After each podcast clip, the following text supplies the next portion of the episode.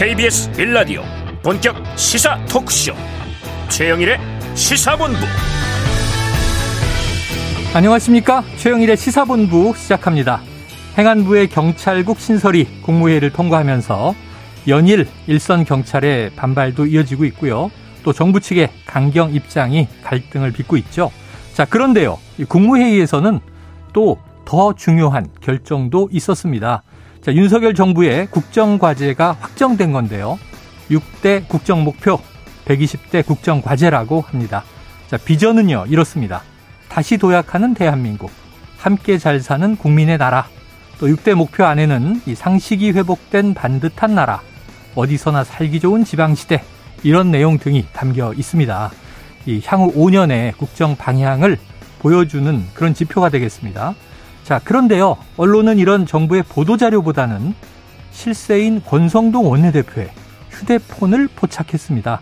자, 그랬더니 반듯한 상식, 이런 것과 다르게 내부 총질하는 당대표, 이런 표현이 담긴 메시지가 확인이 됐고요.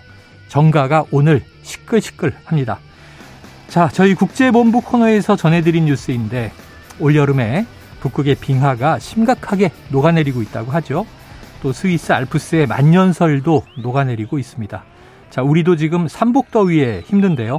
자, 정치가 이 국민들 마음 이렇게 흘러내리게 하지 마시고 좀 경제도 씩씩하게 살려내고 지구 온난화 대책도 내고 좀 앞장서서 이 국민들 마음만이라도 시원하게 해주기를 오늘 다시 한번 바래보면서 최영일의 시사본부 출발합니다. 네, 1부에서는요, 오늘의 핵심 뉴스를 한입에 정리해드리는 한입 뉴스 코너가 기다리고 있고요. 2부에서는 여의도 정치 핵심 관계자, 여의도 정핵관 스페셜로 진행을 하고 사건 본부도 준비되어 있습니다. 한입에 쏙 들어가는 뉴스와 찰떡궁합, 이 디저트송 신청 기다리고 있으니까요. 오늘 뉴스에 어울리는 노래가 떠오르시면 문자 샵 9730으로 자유롭게 보내주십시오. 오늘의 디저트송 선정되신 청취자께는 치킨 쿠폰 보내드리고 있고요. 많은 참여 부탁드리면서 짧은 문자 50원, 긴 문자는 100원입니다.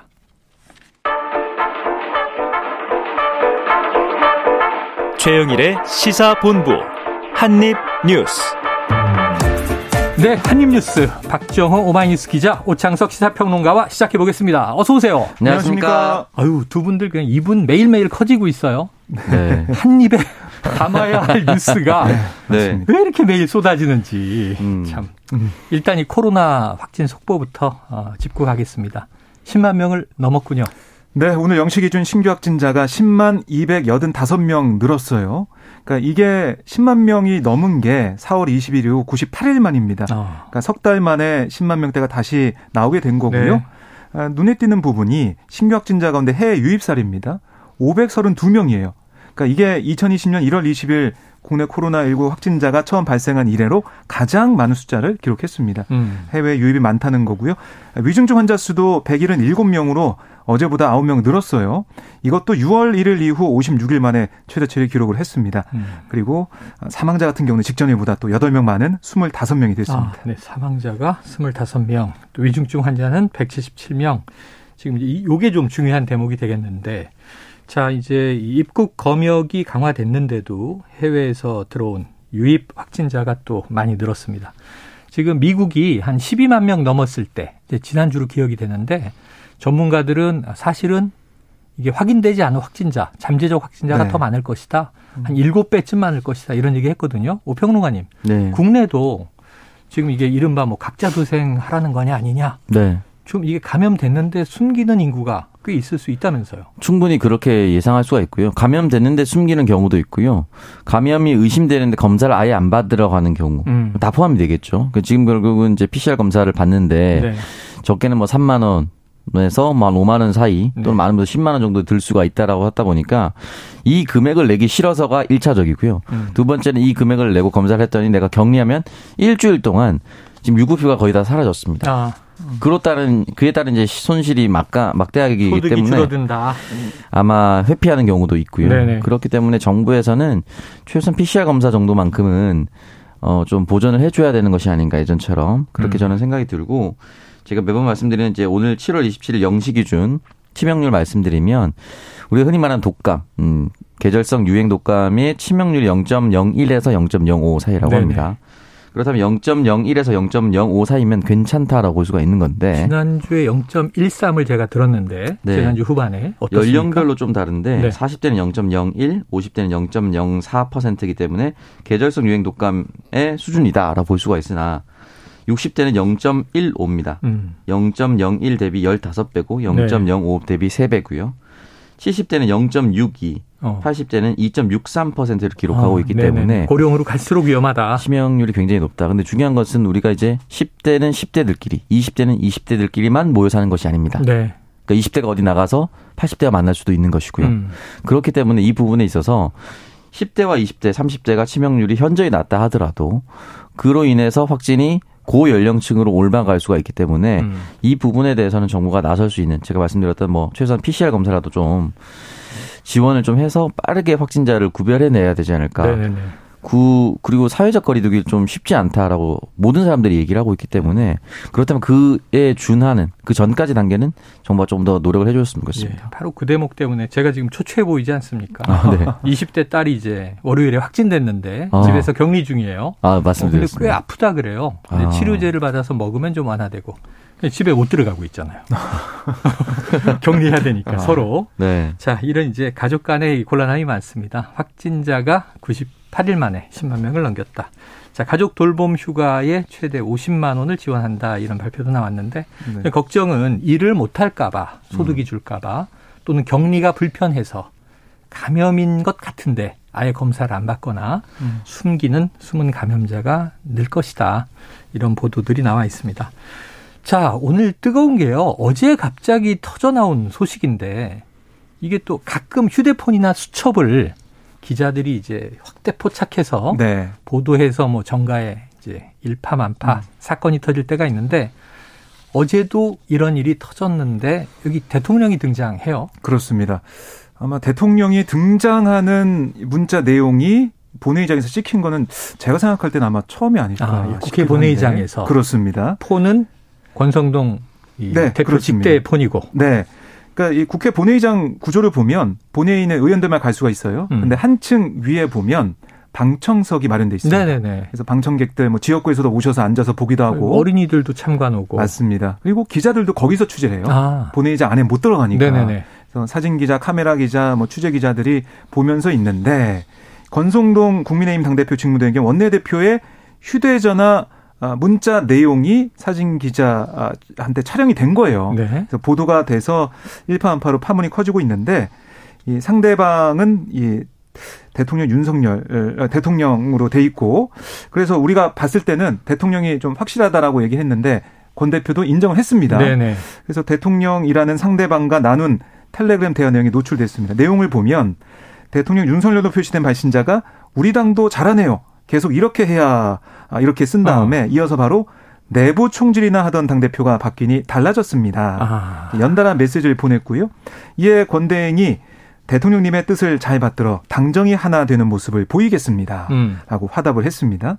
그랬더니 권대행 답변에 대하청 하단에는 과일 체리를 형상화한 네. 이모티콘이죠. 네, 네네. 이모티콘 엄지손가락을 치켜든 척, 엄지척. 엄지척. 그게 떠 있었고요. 그 다음에 권대행이 문자 입력창에 강기웅과 함 하고 기억 쓰는 그 부분이 딱 촬영이 된 거예요. 그 네. 장면이 사진이. 네. 그래서 이 파문이 좀 커지고 있는데 공개된 사진 화면상의 시간을 보니까 윤 대통령이 이 발신한 문자 메시지 이 시간이 오전 한 11시 40분 안팎을 보여요. 근데 어제 보면은 윤 대통령이 오전 10시부터 11시 10분까지 법무부의 업무보고를 받았거든요. 네네네. 한동훈 장관을 만났습니다. 오후에는 이제 이상민 행안부 장관. 그렇습니다. 그래서 이 시간이면 아니 오전에 업무보고를 받고 거기에 대한 내용을 들은 다음에 음. 그런 내용을 종합해서 어 이런 예, 내부 충진하던 당대표가 바뀌니 달라졌습니다. 이런 내용까지 쓴 게 아니냐. 음. 그래서 이 대표의 성상납 의혹 관련 수사 얘기가 업무보고에 있지 않았냐. 아, 법무부 업무보고에 관측도 일각에서 나오고 있는 네네네. 상황인데요. 그건 이제 관측, 네. 추정이고. 그렇습니다. 그리고 또 하나는 강기훈 함 기억, 그러니까 강기훈과 함께라고 적은 거겠죠. 네네. 근데 강기훈이 누구냐? 네네. 이런 여러 가지 뭐 해석이 나오고 있는데 현재까지 정치권에 따르면 강 씨가 1980년생으로 지난 2019년 우파 성향의 정당, 그러니까 자유의 새벽당 이걸 창당을 주도했다. 네네. 그리고 현재는 대통령실에서 근무하고 있다. 아하. 이렇게 전해지고 있고 네. 이 자유의 새벽당 홈페이지를 가보니까 뭐 중국을 위한 나라 대한민국 문재인 정권은 침몰 중. 뭐 친중 정권 심판하려면 무조건 투표해야 뭐 이런 문재인 어. 전 정부에 대한 비판이 담긴 동영상 이게 좀 올라와 있거든요. 그래서 권대행과 이 강기훈 씨가 가깝게 대선 때 이제 지내면서 청년 정책과 관련된 조언을 좀 들었다. 어. 권대행이 예, 강기훈 씨한테 들었다 이렇게 또 알려주고 있습니다. 네, 자 이게 자세하게 정리해 주셨는데 결국은 전 어제 그 사진을 얼핏 보고 네. 아 권성동 원내대표 폰이구나 이게 음, 폴더를 쓰시네 이렇게 기종만 확인했는데 중요한 건 내용이었어요. 네, 네. 아, 제가 좀 간과했습니다. 자 그럼 대통령실 입장도 나왔고 네. 이준석 대표도 또 뭐라고 한 것 같아요? 네, 이준석 대표를 대표는 이제 어, 윤석열 대통령의 메시지를 오해 없이 받아들일 것. 이라고 어, 얘기를 오해 없이 받아들인다. 그러니까 이제 고지고대로 받아들이겠다 정도로 이해가 되네요. 이해가 되고요. 음. 지금 SNS를 보니까 SNS에는 아직 어떤 글을 남기지 않았고 네, 속보하고 나왔는데 그 굳이 남긴 거라면 이제 울릉도에서 네. 나쁜 사람과 좋은 사람이 섞여 있다. 산에 올라보니 아. 뭐 이런 뉘앙스의 글을 네네. 썼어요. 그러니까 아마 어제 상황이 있고 난 후에 오늘 저희가 지금 방송 들어오기 직전 1시간여 남짓쯤에 올렸기 때문에 네네. 현 상황을 담은 것이라고 볼 수밖에 없는 상황이고요. 음. 지금 고지고대로 이해하겠다는 것은 아주 일각입니다만 아주 음. 일각입니다만 내부 총질이나 하던 당 대표가 바뀌니 달라졌습니다. 이 문구를 음. 이준석 대표가 당원권 정지되고 당에 다른 얘기 안 하고 조용히 당원들만 만난다. 음. 그당 대표가 바뀌었다.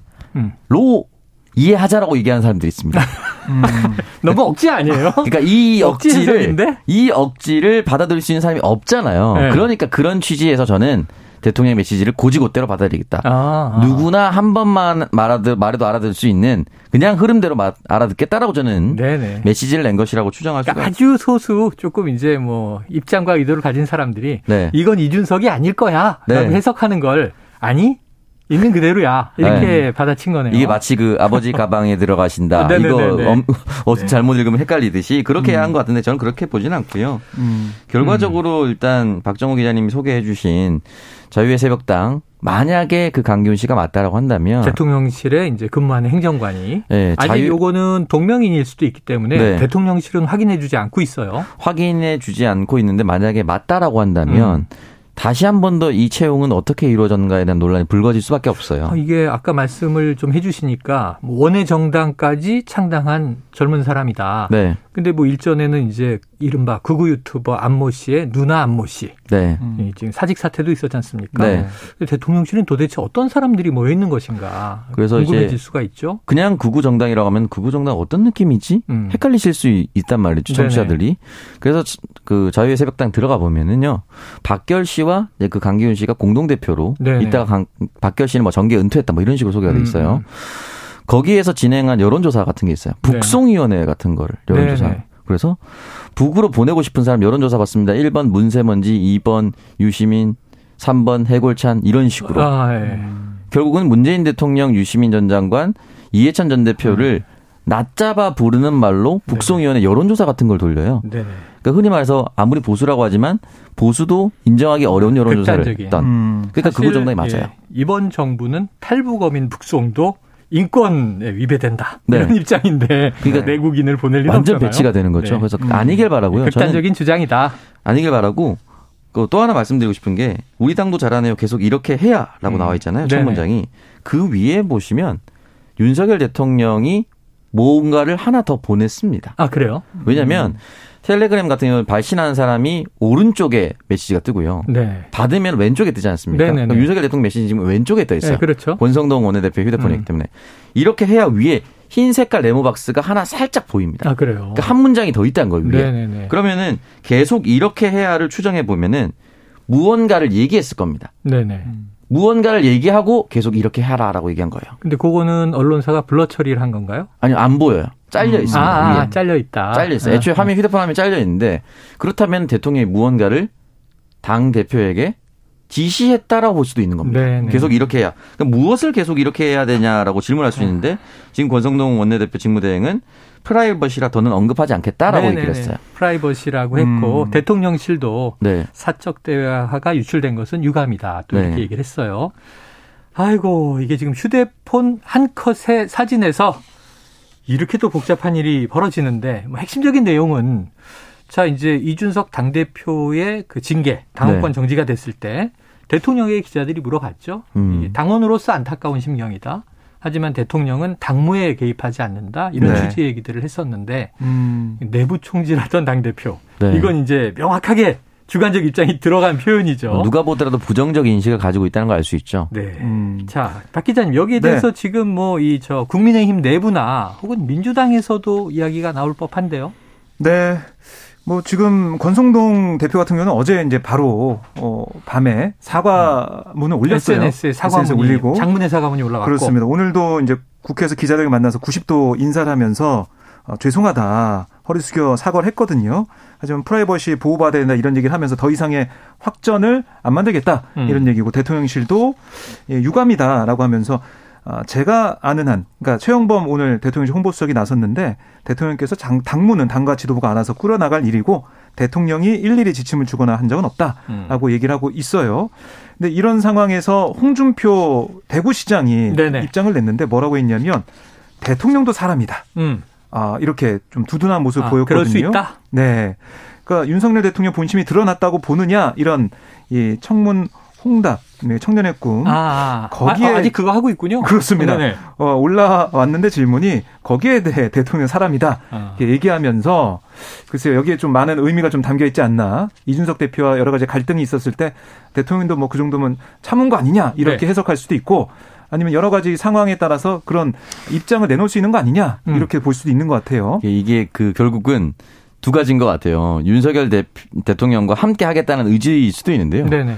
적의 적은 친구일 수도 있습니다. 네. 윤석열 대통령과 홍준표 어, 시장이 사실 이준석 대표와 썩 다 사이가 좋지 않습니다. 네네. 음. 그러다 보니까 이제 대통령도 사람이다라고 표현한 것일 수도 있다. 아. 그러니까 두 가지입니다. 개인적 감정으로 대통령이 그럴 수 있다라고 얘기한 것과 그냥 윤석열 대통령을 편든 거. 이 두 가지가 다 들어가 있다 고 봅니다. 그래요. 음. 김용태 최고위원 얘기도 있고. 네. 뭐, 이, 사실은 이준석계라고 이준석 이 대표와 가까운. 일단 뭐 젊은 이제 네, 국민의힘 네. 내부에 이제 정치인들 얘기를 좀 들어보면. 아, 좀 황당하고 당황스럽고 좀 걱정된다 이런 음. 얘기를 하고 있어요. 그러니까 윤석열 대통령이 이준석 이 대표를 싫어했다라는 소문이 그대로 이제 방증, 증명된 아, 게 아니냐. 네네네. 이런 김용태 최고위원이 했었고 천하람 혁신위원도 오늘 라디오에서 아니 이 여당 내에서 정부를 비판하거나 쓴소리하는 것에 대해서 윤 대통령이 안 좋게 보고 계신 것 아닌가 하는 음. 인식이 보인다. 네네. 그러니까 그런데 과거에도 그랬듯이 여당이 늘 정부 편만 들고 달콤한 얘기만 하다 보면 정부가 결코 잘 될 수 없다 이렇게 꼬집기도 했습니다. 네 그래요. 자 우상호 민주당 비대위원장은 뭐라 했습니까? 네, 우상호 위원장 오늘 이 비대위 회의에서 어, 매우 충격적이다라고 음. 우선 입장을 내놨고요. 대통령이 국민의힘 권력 싸움에 깊게 개입하는 거 바람직하지 않다라고 네. 지적을 했습니다. 아, 그리고 어, 이윤 대통령과 윤핵관 공동 작품이라고 자신이 오래전부터 이준석 대표 제거를 아, 하는 것에 있어서 음. 공동 작품이라 얘기했는데 사실로 확인됐다라고 얘기를 했고 대한민국 대통령이 자기 당 집권당의 대표를 제거하고 기분이 좋아 권한대행에게 이런 문자를 보낼 정도로 대한민국 한가한가? 네. 아, 대통령이 이런 데 관심을 두니까 민생과 경제가 더 어려워지는 거 아닌가라고 반문하기도 했습니다. 그래요. 정치권에 뭐 간혹 간혹 이런 이제 스캔들이 터집니다. 제 얼핏 기억나는 건 여기도 이준석 대표, 대표되기 예전이죠. 네. 개입됐는데 박근혜 정부 시절이죠. 김무성 대표 수첩이 아. KY 근데 이제 K는 김무성, Y는 유승민 이렇게 해석이 돼서 음. 이런 인물들을 좀 당내에서 제거해야 한다. 뭐 이런 취지의 이야기가 예. 막 해석이 또 시끌시끌 했는데 문제는 이게 의도적으로 보여줬다. 음. 정치인들이 기자가 뒤에서 카메라로 잡는 걸 아니까 네. 의도적으로 사건을 키우려고 이슈를 키우려고 보여줄 때가 있다는 건데 권성동 원내대표의 이 폰, 이 의도적으로 보였을 가능성은 크게 높아 보이지 않네요. 저는 의도적으로 보여줬다고 하기에는 네네. 당에 도움되는 게 하나도 없고요.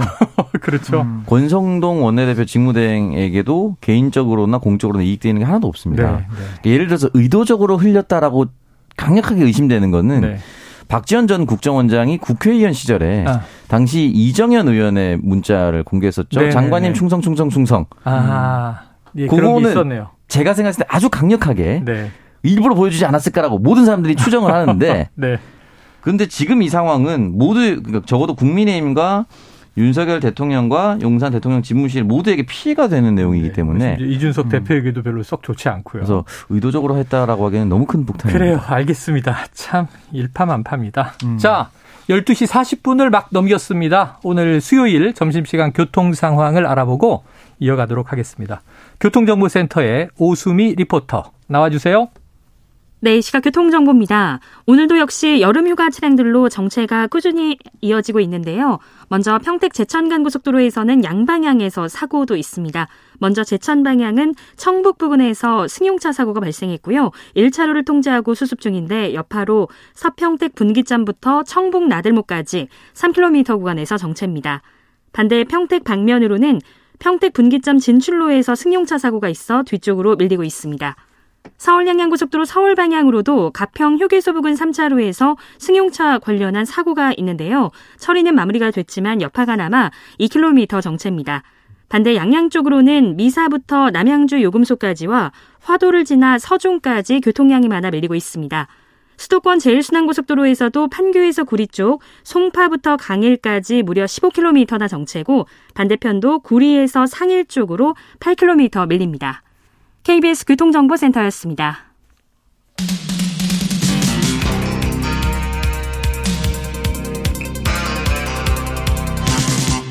최영일의 시사본부. 네, 국민의힘 권성동 원내대표 겸 지금 대, 대표 직무대행이죠. 이 폰에서 터져 나온 정가의 시끄러운 이슈를 한참 정밀 분석을 해봤습니다. 지금 이게 의도적으로 노출됐을 가능성은 없다. 누구도 득을 보지 음. 못한다. 이 가능성 희박하다 이렇게 얘기해 주셨는데 저는 지금 딱 득을 보는 사람이 떠올라요. 누군가요? 이상민 행안부 장관. 음. 매일 지금 이제 톱에 이렇게 나오다가 네. 지금 보세요 우리가 경찰국 이슈를 두 번째로 다루게 됐어요. 네. 코로나 포함하면 세 번째로 뉴스가 뒤로 밀려서 조금 주목이 떨어졌다. 음. 자, 그런데 지금 이제 14만 전체 경찰이 회의를 하겠다. 이런 얘기가 나왔어요. 네. 이거는 철회된 것 같군요. 그렇습니다. 어, 오늘 그러니까 처음으로 전체 경찰 회의를 주도했던 서울 광진경찰서 김성종 경감이 음. 다시 이제 경찰 내부망에 글을 올렸습니다. 제목이 전국 14만 전체 경찰회의 자진 철회 이런 제목의 글인데 그 왜 철회했냐 그 내용을 보면 어제 국무회의 통과로 경찰국 설치가 확정됨에 따라서 어떠한 사회적 해결 방법이 없어진 현실 이런 현실에서 전체 경찰 이름의 사회적 의견 표명 이거 화풀이는 될지언정 사회적 우려와 부담을 줘서 음. 경찰 전체가 사회적 비난의 대상이 될 수 있다. 이렇게 얘기하면서 철회 배경을 밝혔습니다. 그러니까 현실적으로 돌이킬 수가 없다. 네. 지금 이 상황에서 경찰들이 네. 반발하더라도 이런 현실론이 좀 반영된 것 같고요. 여기에 대해서 여러 가지 의견이 계속 댓글로 달리고 있는데 예, 찬반이 있습니다. 찬성 쪽은 뭐 이제는 좀 차분해져야 된다. 음. 전체 경찰 회의도 재고하고 이건 포기하는 게 아니라 선명하지는 않더라도 경찰국 반대는 뭐 계속 타진해야 된다 이렇게 얘기하는 음, 사람도 있고 냉정하게 가자. 네 그리고 또 다른 일부 경찰관들은 아니 그거 성급한 판단 아니냐 음. 철회가 웬 말이냐 이랬다 저랬다 뭐 하는 거냐 어. 이런 뭐 반발하는 목소리도 있습니다. 네, 내부에서는 또 이제 격분한 경찰들도 있으니까 그렇습니다. 의지를 좀 보여줘야 된다 음. 이런 입장도 있을 거고. 네. 뭐 워낙 또 14만 경찰 숫자도 많고요. 입장이 음. 다양하겠죠. 근데 이제 이게 딱 무슨 뭐 어떤 뭐 주도하는 예, 조직 단체가 음. 있는 건 아니니까 직장 네. 중심으로 어떤 의견들이 나오는지 보도록 하고요. 자 이상민 행안부 장관은 다행이다 이런 표현을 했군요. 네, 뭐 매우 다행스럽다라고 취재자한테 얘기를 했고요. 이제는 모든 오해와 갈등을 풀고 국민만 바라보는 경찰이 음. 되기 위해 14만 경찰이 예, 저와 좀 합심해야 할 때다 이렇게 얘기를 했습니다. 아, 그리고 경찰청도 오늘부터 사흘간 전국 시도경찰청을 통해서 경찰국 신설에 대한 이 경감 이하 직원들의 의견을 좀 듣겠다라고 네네. 하고 있거든요.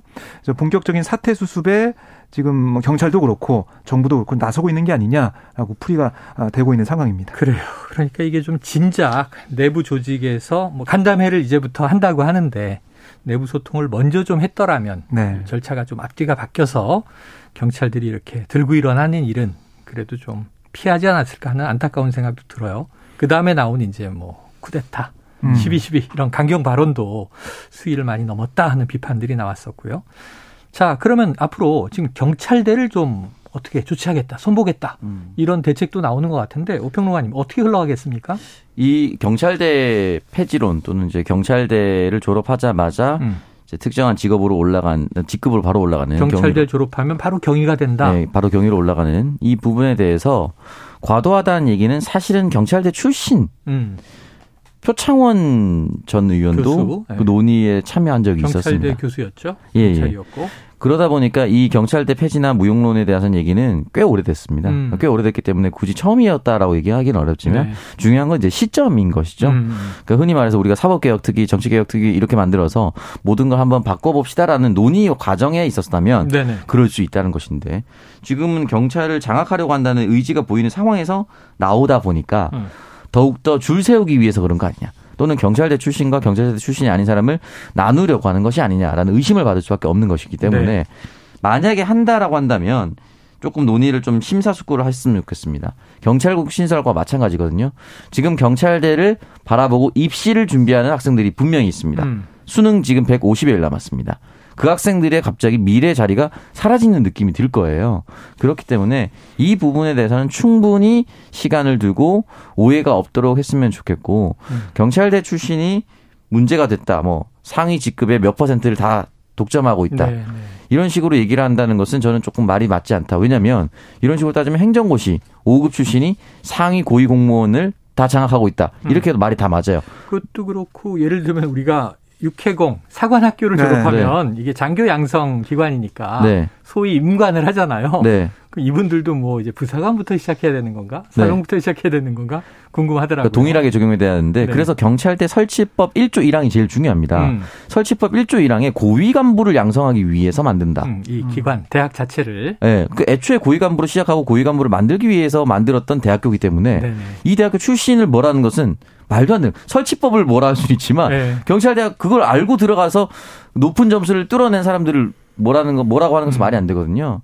그렇기 때문에 네. 이 논의가 처음은 아니기 때문에 좀 장기적인 논의를 가져왔으면 좋겠습니다. 그래요. 자, 그런데 지금 여기에 오히려 목소리가 더 강한 사람이 하나가 등장했으니 권은희 의원이에요. 네. 아니 이게 이상민 이상민 장관에게 딱 기다려라. 탄핵 소추 논의를 진행할 것이다.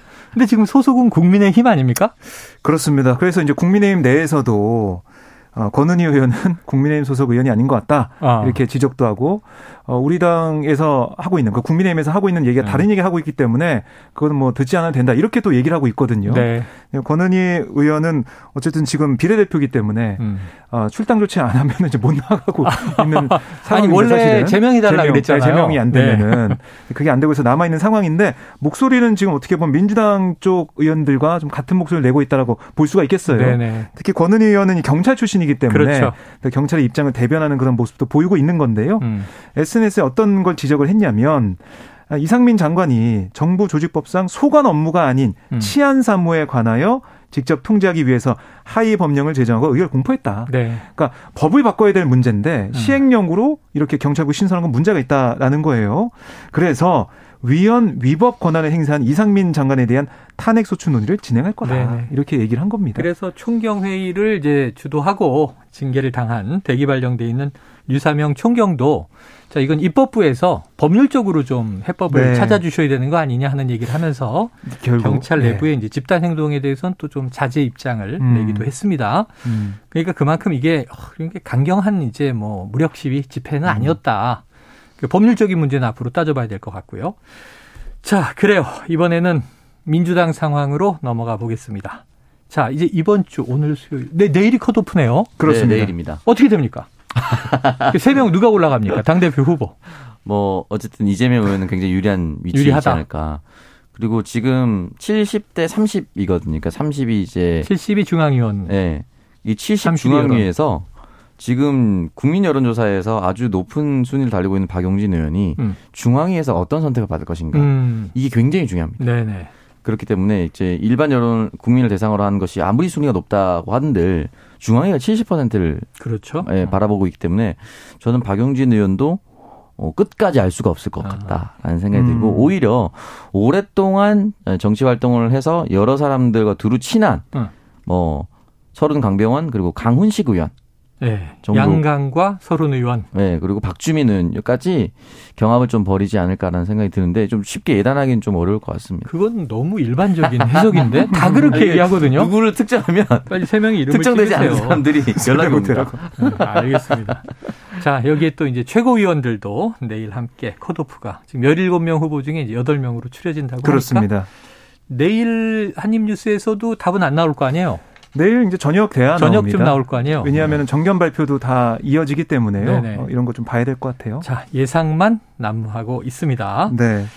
네. 사실 뭔데 97 재선 그룹의 네네. 성적표가 지금 궁금한 상황인데 97 세대 교체론 그렇습니다. 4명 양강 양박 주자들 그 재밌었던 게 어제 이 4명의 재선 의원 이 후보들이 토론회 참석했어요. 아, 어, 네 분이 다? 네 명만 참석한 아, 토론회가 아, 강병원, 있었는데. 강훈식, 박주민, 박용진. 그렇습니다. 근데 이재명 어, 후보에 대한 책임론을 두고 음. 좀이 강박 대 강박. 강병원, 강박. 예, 네, 강병원, 박용진 대 강훈식, 박주민. 이런 전선이 만들어지더라고요. 아, 네네네. 그래서 아니 재밌다. 근데 이게 어떻게 보면 컷오프에서 작용하게 될지 좀 궁금하다는 아. 생각이 들었는데 이런 거죠. 그러니까 강병원 의원과 박용진 의원은 아니 이 큰 전역에서 패한 음. 이재명 고문은 명분이 없다. 강하게 비판을 하는 네, 거고 또 나오냐 네네. 이런 얘기를 하는 거고 박주민 강훈수 의원은 여기서 누구 하나 선거 책임론이 자유롭지 않다. 아. 왜 특정 몇몇이 선거 다 책임져야 되냐 이런 얘기도 했습니다. 네. 그리고 재밌었던 부분이 어대명은 뭐뭐다 네모다 여기서 어, 네모칸 채우는 건데 네네. 강병원 의원은 어대명은 이인재다. 어. 그러니까 이게 어차피 야, 대표는 예전에 불사조라는 별명이 네, 있었죠. 이재명 그 거기에 그 어대명인데 이인재단 하면서 노무현 전 대통령이 이인재 대소론은 2002년 경선에 꺾지 않았냐? 네네네. 내가 그 역할을 하겠다는 얘기를 했고 박용준 의원은 어대명은 어제명이다. 아, 어제까지는 이재명이 대세였지만 오늘부터는 박용진이다라고 얘기했고 아, 네. 박주민 의원은 어대명은 미정이다. 미정이다. 아, 예. 판세 변화 가능성을 얘기하는 거고요. 아니다. 강훈식 의원은 어대명은 어대식이다. 네. 어쩌면 대표는 강훈식. 어쩌면 어차피가 아니라. 네. 네. 뭐 이렇게 요즘 예능 스타일로 해야 재밌어요. 음, 네. 네. 그래서 이 단어가 분파돼서 어. 확대명, 확실히 당 대표는 이재명이다. 아. 확이진, 확실히 2등은 박용진이다. 이런 아. 단어까지 나왔습니다. 그래요.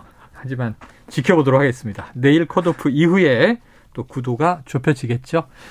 자, 지금 경제가 중요한데 물가 정점이 아직도 멀었다. 아직도 물가 이게 상한점을 못 찍은 것이다. 음. 7월 기대 인플레 4.7%로 지금 어, 보도가 나왔는데 사상 최고치라고 해요. 음. 지금 7월이 이번 주가 지나면 다음 주 8월이면 또 이제 7월 인플레 네. 그리고 이제 물가 지수가 나올 텐데 걱정되는 소식입니다. 자, 오늘 한입 뉴스 참 다룬 게 많네요. 어우, 왜 이렇게 세상이 복잡하죠? 네. 내일은 또 내일의 뉴스를 기다리면서 여기서 마무리하도록 하죠. 박정호 기자, 오창석 평론가 수고하셨습니다. 고맙습니다. 고맙습니다. 네, 청취자 7245님의 오늘의 디저트송입니다. 이준석 대표도 윤석열 대통령의 문자를 오해할 여지 없이 이해했다고 했으니 그럼 이제 이 이슈는 일단락 되는 걸까요? 신승훈의 어 신승훈 국민 가수 오랜만입니다. 어긋난 오해 신청해 주셨습니다. 자, 듣고 저는 입으로 돌아옵니다.